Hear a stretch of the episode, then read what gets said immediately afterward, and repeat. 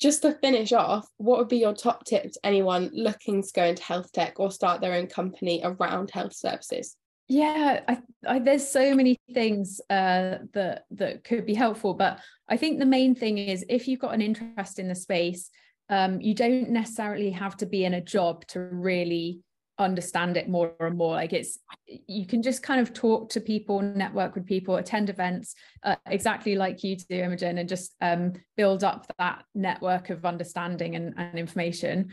Um, and um, i think just follow your gut in terms of what what do you enjoy? Like forget about what um, like is good to do in a like cultural sense or like the the traditional routes that that people follow into various different careers.